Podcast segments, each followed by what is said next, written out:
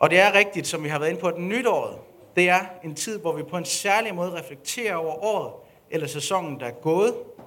Men også øh, en tid, hvor vi på en særlig måde ser fremad mod det, der ligger foran. Og jeg tror, at det der med år og sæsoner, jeg tror egentlig, det er en måde, som Gud arbejder på. Det er ikke bare en praktisk foranstaltning, som vi nu engang har haft, for at vi ligesom kan finde ud af vores liv, at Nå, men så når der er koldt, så skal vi kalde det et eller andet, og så når der, der skal høste, så kalder vi det noget andet. Jeg tror faktisk, at Gud, han er en Gud, der arbejder i sæsoner. Og derfor tror jeg også, at det, at vi skifter år, og det, at vi også skifter år 10, det markerer også noget for os personligt, men også for os som menighed. Og hvis jeg nu skal se sådan en lille smule tilbage, sådan i min refleksion, så tør jeg simpelthen ikke at sige andet end det største, der skete for mig det sidste årti, det var at blive gift. Af frygt for min kone, er det svaret. Og hvis jeg siger, hvis jeg siger de gifte mænd, I ved, hvad jeg snakker om, ja, det har vist. Det var også det mest udfordrende, kan jeg så lige tilføje. og hvis jeg sådan skal se en lille smule frem, så er det mest, sådan det umiddelbart mest spændende og udfordrende, det er, at jeg skal være præst for jer om ganske få dage, sammen med Silas og Jos og Else. Jeg skal forhåbentlig også snart færdiggøre mit studie. Det har jeg kun været i gang med et halvt år ti. og så må jeg også, der inden for sådan det næste år 10, tror jeg godt kan sige, der måske kommer nogle børn. Så der ligger også en masse spændende ting. Julie er ikke gravid, I skal ikke spørge hende. Det er i hvert fald for mig. Jeg ved ikke, hvad det er, du ser frem mod. Jeg ved ikke, hvad det er, du ser tilbage på. Men jeg tror, der ligger noget for os alle. Og hvis du er fuldstændig blank, så tror jeg, at Gud han vil overraske dig. Fordi Gud han er en Gud, der giver løfter. Han giver en masse løfter. Han er en løfternes Gud, og han har løfter til sit folk, til de kristne, til kirken. Vi kender jer måske alle sammen, måske ikke alle sammen, så, så er det i hvert fald meget kendt, at Johannes evangeliet, kapitel 3, vers 16, hvad står der der? For således elskede Gud verden, at han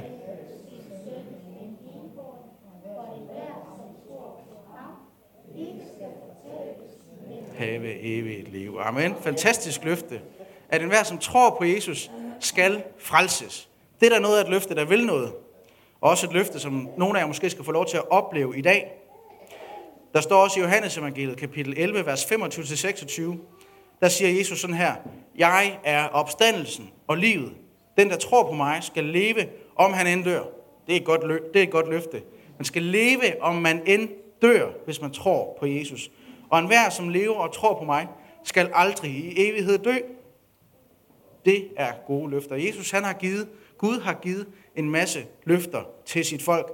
Her er det andet i Matteus evangeliet kapitel 16, vers 19. Der står der, sådan her siger, siger Jesus til Peter, som ligesom er kirkens fader, kan man måske godt sige. Han siger, jeg siger dig, at du er Peter, og på den klippe vil jeg bygge min kirke, og dødsrigets porte skal ikke få magt over den. Det er også et godt løfte til Guds folk, at dødsrigets porte, dem angriber man åbenbart med, de skal ikke få magt over os. Gud han har også givet løfter, ikke bare til sit folk, men han har også givet løfter til lande. Jeg tror faktisk, Gud han giver løfter til lande. Han er nemlig en løfternes Gud. Og jeg tror også, at der ligger løfter over vores land, over Danmark. Og jeg er ikke nogen stor profet eller en, der på en særlig måde kan høre fra Gud, så jeg skal nok lade være med at proklamere. Det næste år 10 står i det her tegn, eller det, det her, det, det skal jeg nok afholde mig fra. Jeg tror alligevel, der ligger et kald over vores land til, også, eller til at øve indflydelse rundt omkring i Europa og i Skandinavien. Et land, der måske sådan bokser lidt over sin vægtklasse. Det håber jeg i hvert fald. Jeg tror også, Gud han har givet løfter til den her bevægelse, som vi er en del af. Hvis du godt, at vi er ikke en isoleret kirke. Vi er en del af et netværk, der hedder Apostolsk Kirke. Og jeg tror, at vi som netværk er kaldet til at øve indflydelse, til at være sendt med tro, håb og kærlighed, lidt eller sådan noget, hvis du læser derovre, så at vi må se transformation i vores land. En, en bevægelse, der pionerer og bryder nyt land, og som ser Guds mangfoldige tjenester komme i spil og til udtryk. Jeg tror, det er nogle af de løfter, der ligger over vores bevægelse. Og det er ikke bare noget, jeg sådan står profetisk og deklarerer. Det er noget, som vi allerede har set, og som har lagt i bevægelsen i alle dens dage. Og tror jeg også, Gud han giver løfter til vores kirke lokalt, specifikt, konkret. Og det er jo heller ikke, fordi jeg skal sige, her er 10-årsplanen fremad, men der er nogle ting, som ligger i DNA'et, som vi allerede har set, som man godt kan udtale sig lidt om. Man ved, jeg ved i hvert fald, at ud fra den her kirke, hvis vi læser historiebøgerne, så mange af de kirker, der er plantet rundt omkring i Nordjylland, mange af dem desværre lukket, men de er plantet ud fra Apostolsk Kirke. Der har været plantninger i Løgstør, i Nibe, Brønderslev, Jøring, Frederikshavn. Der har været rigtig, rigtig mange steder. Så jeg tror, der ligger noget, et kald til den her kirke til at plante og pionere. En kirke, der er kaldet til at bringe transformation til byen og indflydelse på nationen. Det er også en kirke, som vi kan konstatere har rejst og sendt ledere. Det var en apostolsk kirke at være en sendende kirke. Det er også en stor glæde, at vi snart sender Andreas ud som missionær, som sidder lige dernede. Det må jeg gerne give en hånd. Det er fedt, Andreas. Tillykke med det. Og jeg tror, at Gud han, han er ved at opflamme det her DNA på ny, så det skal blive endnu stærkere. Det tror jeg, vi får lov til at se. Og det bliver ikke ved mine kraftanstrengelser, men det bliver noget Gud, han gør. Og nogle af de her løfter, de er til vores kirke specifikt, og nogle af løfterne er også til alle kirker. Alle kirker skal bringe forandring. Alle kirker skal forsøge at transformere det samfund, der er omkring den. Så er der også et unikt kald over din familie, din slægt, over dig, specifikt. For Gud, han er en løfternes Gud, og han har så mange løfter, og han har så mange løfter for den sæson, der ligger foran i dit liv. Også foran os som kirke. Det tror jeg på. Og jeg, som sagt, så skal jeg ikke pakke 10-årsplanen ud, men jeg, tror, jeg vil gerne prøve at give os lidt tools eller lidt værktøj i forhold til, hvordan går vi ind i en ny sæson. Der står sådan her i ordsprogenes bog, kapitel 13, vers 12. Det kommer op her. Forventning trukket i langdrag gør hjertet sygt. Et, et opfyldt ønske er livets træ. Og problemet med de her løfter, og alle de her fantastiske løfter, som er, de fleste af dem er i den her bog. Problemet med dem, det er, at tit så ser vi alt for få af dem gå i opfyldelse. Så når jeg snakker om det her med løfter, så er der allerede nogen, der har slukket knappen, ikke også? I har lukket ned, fordi ja, ja, nu kommer alt det der, og det sker jo alligevel ikke, og det har vi jo prøvet før, så kan det også være lige meget. Og jeg tror, at de her forventninger, der bliver trukket i langdrag, de gør hjertet sygt. Man bliver hård, man bliver bitter, når det, man er blevet lovet, eller det, man egentlig havde sat næsen op til, det bliver skuffet. Og jeg tror måske, der er generationer i Danmark, der har gået foran os, som måske har fået syge og skuffet hjerter. Og på grund af, at de her forventninger er blevet trukket i langdrag, så tør man ikke længere at tro på løfterne. Man tør ikke at gribe løfterne, selvom de måske endda ligger lige foran dem. Og hvis man ikke tør at tro, og hvis man ikke tør at gribe ud efter det, så kommer man heller ikke til at se det. Det er i hvert fald helt sikkert. Så jeg tror, hvordan vi vælger at gribe en ny sæson an, hvordan vi vælger at håndtere Guds løfter, det kan få fuldstændig altafgørende konsekvenser. Der var et land, der hed Israel. Har I hørt om det? Fantastisk. De blev lovet et land. De fik så utrolig mange løfter af Gud. De blev ikke bare lovet et land, de blev også lovet, at alle folkeslag vil blive velsignet igennem dem. Det er et stort løfte. Danmark skal være til velsignelse for alle verdens folk. Frelseren skal udgå fra Danmark. I Danmark er Guds særlige ejendomsfolk. Altså det er jo nogle ret vilde løfter at få udtalt over sig som land. For jer skal der være et evigt kongedømme. Kan I mærke det? Og jeg tror desværre ikke, at dronning Margrethe bliver så gammel. I hvert fald ikke evigt. Men hvad fik de lov til? På trods af alle de her løfter, de var blevet givet, så fik mange af dem lov til at vandre rigtig meget i en ørken. Og jeg tror, at mange af de her forventninger, mange af de her løfter, de blev trukket i langdrag for Israels folk, og det gjorde noget ved deres hjerter. Jeg tror, det forhærdede deres hjerter. Jeg tror, det gjorde deres hjerter syge, som der stod i ordsprogenes bog. Og det er jo ikke, fordi Gud han er ligeglad med dem. Han, han laver mirakler hver dag, og der kommer, når de vågner op, så kan de gå ud og samle brød op fra sandet. Det er jo ret fedt, ikke også? Tænk, hvis man ikke skulle... Man skal ikke engang i spar, eller i netto, eller hvor I nu handler ind. Man går bare ud og samler, nå okay, godmorgen, der er lige noget brød her, ikke også? Det, det er jo fantastisk at opleve det hver dag. Og de ser også nogle vilde ting, der er sådan en sky, der følger dem rundt, ikke også? Det er jo sådan en gammeldags GPS, kunne jeg godt forestille mig. De oplever en masse, masse mirakuløse ting. Men alligevel så er der nogle af de her løfter, som de ikke ser, som jeg alligevel tror, der, der, der, der gør dem syge på en eller anden måde. Syge indeni. Og Gud han griber ind igen og igen og igen, og Gud han er tålmodig, og han lader det stå på i 40 år. Og 40 år, det er rigtig, rigtig lang tid. Jeg, altså, jeg, jeg, jeg er 27, så hvis jeg nu havde været, jeg kunne godt være blevet født i den der ørken, og så hver dag været rundt i noget sand, og så måske min, øh, min, min morfar eller sådan han snakker om, jamen den der gang, hvor vi er udvandret, ikke også, og Gud han gjorde det og det og det. Altså der kan godt være en masse løfter, en masse erfaringer, som der er nogle tidligere generationer, som har haft, men jeg har bare vandret rundt i en ørken hele mit liv. Jeg har kun hørt om de her løfter. Jeg har aldrig nogensinde set, eller smagt det, eller prøvet det. Jeg har kun hørt om det. Jeg har kun prøvet at være rundt i sand, i sandaler, og sovet i et telt. Det er ikke særlig sjovt. Er der nogen, der camperer? Gud velsigne jer. er der nogen, der faktisk kan lide det? Så prøv at gøre det i en ørken, hvor der er sand alle steder. Men de har hørt om Guds løfter, men de har aldrig selv, de har kun kendt en tilværelse, hvor man vandrede på vej hen mod den. De har ikke set det, de har kun oplevet at vandre på vej hen mod det. De har kun oplevet at strække sig ud efter det, uden aldrig nogensinde rigtigt at nå det. Og nu, nu er det ikke, fordi jeg har vandret i en ørken. Altså det har jeg også, men ikke, ikke så lang tid. Måske har jeg gjort det en halv dag eller sådan noget, men det er ikke det samme. Men jeg er vokset op i en øh, type kirke, hvor man snakkede om, at vi overtager hele verden. Det er nemt. Vi overtager i hvert fald Danmark, altså så minimum. Og i hvert fald den by, som vi er i. Det kan vi sagtens. Og øh, jeg må bare sige, det gjorde de ikke. det, det lykkedes ligesom ikke. Og mange af de kirker, der har talt sådan, i hvert fald i min barndom, de findes slet ikke mere. Så der var ligesom nogle, nogle meget, meget høje forventninger. Noget, man virkelig satte næsen op efter. Og så skete det ikke. Og folk blev skuffet, og kirkerne lukkede. Og folk, de, nogle af dem forsvandt ud af kirkerne og kom aldrig ind igen. Men jeg kan godt genkende det der, det der med at få nogle store forventninger sat op og give, blive givet nogle løfter, som aldrig sker. Er der også nogen herude, der kan genkende det? Men en skøn dag for de her israelitter, så står de rent faktisk over for det der, alt det der Gud har lovet, det ligger lige der. Det der land, det der folk, alt, alt det der, det ligger lige foran jer. Og I kan bare være derind og tage det. Det er fedt. Prøv at tænke, hvis at, øh, alt det, du nogensinde havde drømt om og håbet på og sat næsen op over, det lå bare lige en meter væk, eller en beslutning væk fra dig.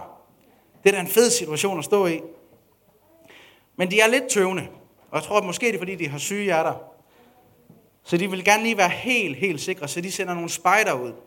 Og vi skal læse fra 4. Mosebog, kapitel 13, vers 1-3. Jeg kommer til at springe lidt rundt i det her kapitel, eller så bliver det rigtig meget læsning. Jeg tager lige noget vand, fordi så lyder min stemme godt.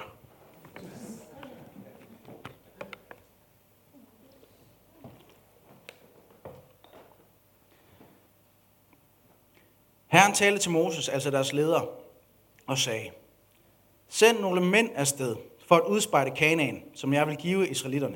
Det var altså det her land, som de var blevet lovet Kanaan. I skal sende en mand fra hver fædrene stamme, alle sammen høvdinge. På herrens befaling sendte Moses dem afsted fra Parans ørken. De var alle sammen overhoveder for israelitterne. Så til de er lidt i tvivl, de er lidt tøvende med det her land. De vil gerne lige se, hvordan landet ligger. Så Moses, han sender 12 nøgleledere, 12 høvdinge afsted, 12 spejdere afsted.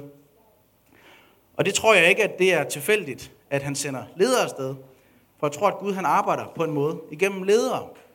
Og så kan det være, at du sidder og tænker nu, har det ikke mig? Men der vil jeg gerne udfordre dig og sige, at jo, selvfølgelig er det dig. Du er i hvert fald leder for dig selv, eller så er du leder for dine kollegaer, eller du leder for din familie, eller du leder for dine børn. Det kan også være, at du leder i kirken. Jeg tror, at de fleste mennesker, der sidder her i dag, men jeg tror alle sammen, der sidder her i dag, I har nogen, der på en eller anden måde ser hen til jer. Og hvis I har nogen, der ser hen til jer, så er I ledere. Så jeg tror også, at her, den her beretning, den vedkommer også dig, så du kan ikke bare sige, at jeg er ikke ham, der er kaldet til at blive sendt ud eller gå foran. Det er du. Og så kommer der, efter de har været ude og scoute det her land og være spejder det her land, spionere på landet, så kommer der en rapport, og den kommer i 4. Mosebog kapitel 13, vers 27-28. Så fortæller de Moses, vi kom ind i det land, du sendte os til. Det flyder virkelig med mælk og honning. Og her er noget af det frugt. Så det siger, alle de der fantastiske løfter om, hvor frodigt og hvor dejligt og sådan noget der, det er fuldstændig rigtigt. Men, så kommer det der men, som altid er så nedslående. Nogle gange så vil jeg gerne have, eller, eller min kone vil gerne have, at jeg bare siger et eller andet sødt til en, uden et men. Tit så er det der med det fordi, der er noget, man er betænkelig overfor, fordi der er noget, eller noget, man gerne vil have. Du har gjort det rigtig godt og sådan noget, men... Det ser rigtig fint ud, men... I kender det godt. Det her det er så et rigtig, rigtig ærgerligt men, de får. Men det folk, der bor i landet, er stærkt. Og byerne er befæstet og meget store. Vi så også Anaks efterkommer der. Og de der Anaks efterkommer, de er, de er kæmper. Det er, det er træls. Og spejderne, det siger om, om de der kæmper, at sammenlignet med dem, så var de som græshopper. Og jeg ved godt, jeg ikke er den højeste mand i den her kirke, men jeg betragter ikke mig selv som en græshoppe, sammenlignet med nogen. Så de må have været fuldstændig vanvittigt store og overvældende at stå overfor, hvis at de, bliver, hvis at de er græshopper i forhold til dem. Men så kommer der også et godt mænd her. Der er nemlig to spejdere, som giver en anden rapport end de 10 spejdere. Og det er Josva og Kaleb. De skriver sådan, der står sådan her i 4. Mosebog, kapitel 14, vers 7-9. Det land, vi drog igennem og udspejlede, er et meget herligt land. Løftet. Yes, det er alt det, der de sagde, det er rigtigt, det er godt. Hvis Herren holder af os, vil han føre os ind i dette land og give os det. Et land, der flyder med mælk og honning. Jeg ved godt, mælk og honning, det måske ikke er så tiltalende for jer, men øh, det, det, det, kunne være, det var juleand eller flæskesteg.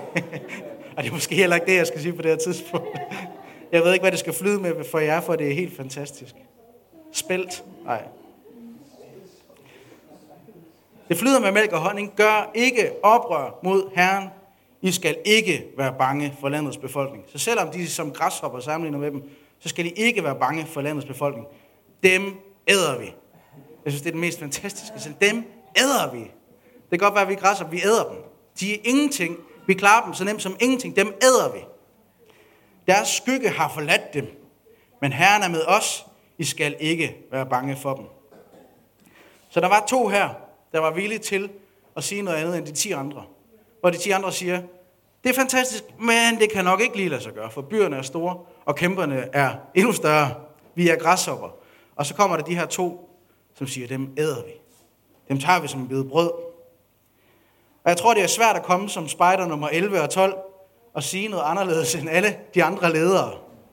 Jeg tror faktisk, det er ret udfordrende at gå imod strømmen på den der måde og stå for noget andet. Og sige, vi tror faktisk mere på Guds magt og på Guds løfter, end det vi ser foran os, og end det de andre siger. Og vi er faktisk villige til at stå fast. Og jeg, jeg ved ikke, hvad jeg havde gjort i samme situation. Jeg tror måske bare, jeg havde sådan, Nå, hvis de 10 andre siger det, så siger jeg det også bare. Det er jeg i hvert fald bange for. Prøv nu at forestille dig, at du er til en eksamen, og du har, du har været inde, og du har været oppe i matematik, en skriftlig eksamen, og du har givet et bestemt svar, og du er egentlig ret sikker på, at det var rigtigt. Og så kommer der 10 andre klassekammerater og siger, det der, det har jeg slet ikke svaret. Vi har, svaret, vi har alle sammen svaret det her. Altså, det kan godt være, at jeg måske har nogenlunde tillid til min evne, men når jeg måske, når jeg snakker med de to første, tænker jeg, ja, ja, de ved ikke, hvad de snakker om. Men når jeg kommer til 7, 8, 9, 10, så begynder jeg at stille spørgsmålstegn med mig selv. Øh, måske så jeg forkert. Måske er jeg vanvittig. Jeg ved ikke, hvad der foregår. Men jeg, men jeg kan i hvert fald godt forstå den der med, at man begynder sådan at stille spørgsmålstegn. Man begynder at dire lidt, når der er mange, der siger noget andet. Og det fik mig bare til at tænke, at hvad nu hvis hele din klasse, eller din familie, eller mange af din omgangskreds, de mener, at det der med Jesus, det er en farlig, intolerant, umoderne tro. Kan det ikke også godt påvirke dig? Hvis alle andre tænker, ringer om måske nogle af de ting, som du sætter. Kan det ikke påvirke dig? Jeg tror, det er rigtig, rigtig svært at stå fast, når man er i så meget modstrøm. Og øh, som forventet, så står folket overhovedet ikke fast. De siger, hvis de 10 siger det, så er det fint, så er det det, vi gør. Så lader vi bare være. Vi skal ikke ind til de der ubehagelige folk og prøve at ind til de der kæmpe store byer. Og de kunne jo, og det er jo lidt trist, fordi de kunne have vandret ind i den mest spændende sæson i deres liv, i deres nations historie, hvor alle løfterne blev opfyldt. Men i stedet, fordi de valgte at tro mere på de ti, end de troede på Guds løfter for dem, så fik det konsekvenser. Og, det, og vi kan læse om den her i 4. Mosebog 14, eller kapitel 14, vers 29. Og når Gud han sådan sætter konsekvenser for folk, så er det ikke for sjov. Der står sådan her. Her i ørkenen skal jeres lig komme til at ligge i fuldt tal. Det betyder alle sammen.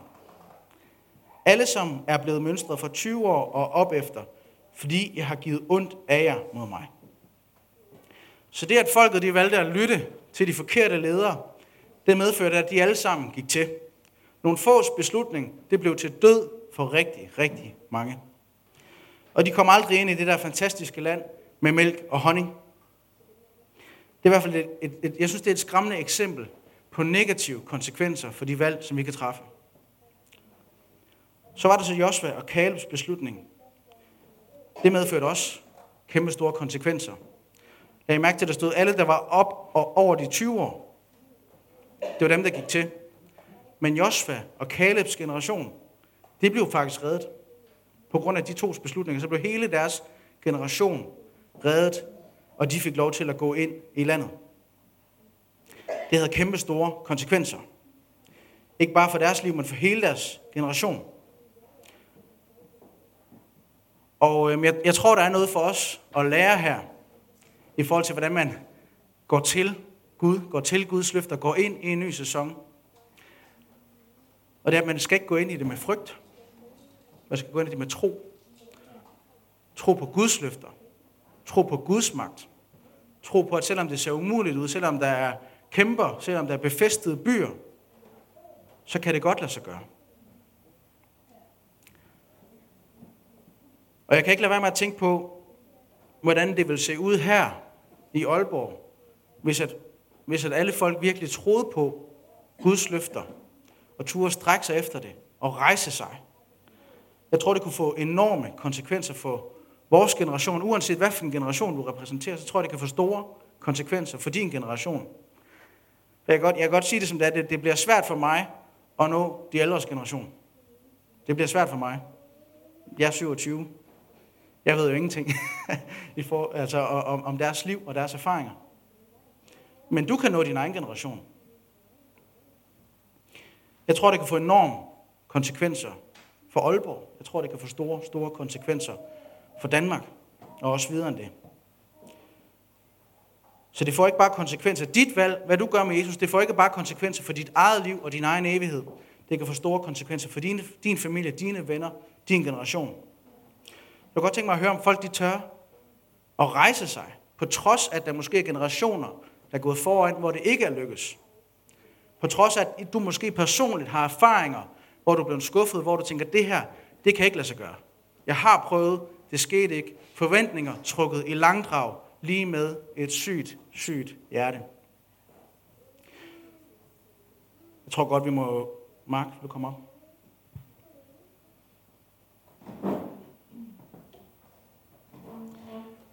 Det er jo svært at ture og rejse sig og prøve igen og have tillid til Gud, når man selv har oplevet det på egen krop og blive skuffet og opleve sig måske at være gudsforladt, eller være sur på Gud, eller være vred på Gud, fordi man har oplevet, at alt det der, jeg troede og håbede på, det skete simpelthen ikke.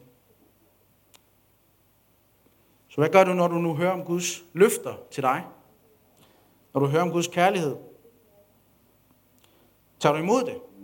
Tør du at sige ja til det?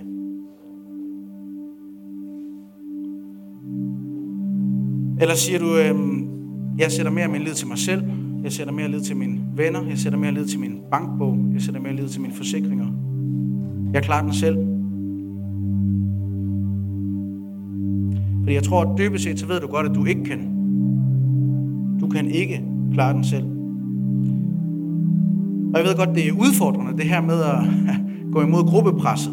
Det at være nummer 11 eller 12 og sige, det kan godt være, hele min slægt, der har vi været alkoholiker, eller vi har været bundet af det her, men jeg vil bryde det, jeg vil bryde ud af det. Det kan være rigtig, rigtig udfordrende. Eller sige, alle mine venner, de tænker på den her måde, men jeg vil stå for noget andet. Jeg tror, det er sindssygt, sindssygt udfordrende. Men jeg tror, hvis du tør at gå imod, hvis du tør at rejse dig, så tror jeg, det kan få enorme konsekvenser. Ikke bare for dig selv. Så der er nogen her i dag, som har ting i deres eget liv, som de skal rejse sig imod. Ting, der står i vejen for relationen med Jesus. Og du tør næsten ikke længere tro på, at Jesus han kan frelse dig. Du tør næsten ikke tro på, at han kan genoprette dig. At han kan nedbryde de der barriere. Men jeg vil bare fortælle dig, at uden troen på Jesus som frelser, så forbliver hjertet sygt. Men du kan blive frelst, du kan blive genoprettet. Hjertet kan blive sundt igen, han kan give dig et nyt hjerte, han kan føde dig på ny. Så der er nogen, og det kan godt være, at du har vandret med Jesus i mange år, det kan også være, at du ikke har. Det er måske første gang, men der er ting i dit hjerte, som står i vejen. Og du har simpelthen brug for, at Jesus han indtager dig på ny. Skal vi ikke lukke øjnene og bøje hovederne? Hvis du har lyst til at sige,